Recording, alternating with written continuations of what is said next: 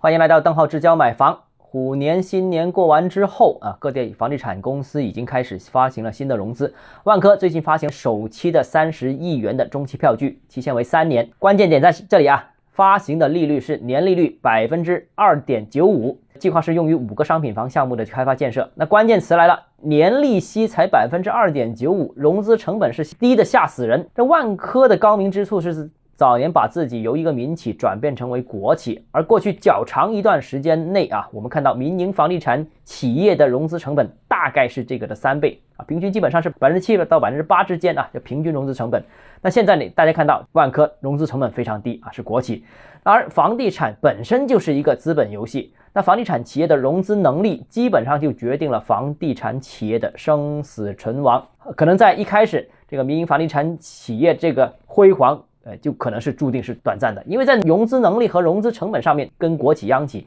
本身就差距非常的巨大。而房地产行业的白银期可能啊仍然存在，只不过呢，这个白银期不属于一些民营的房地产企业而已。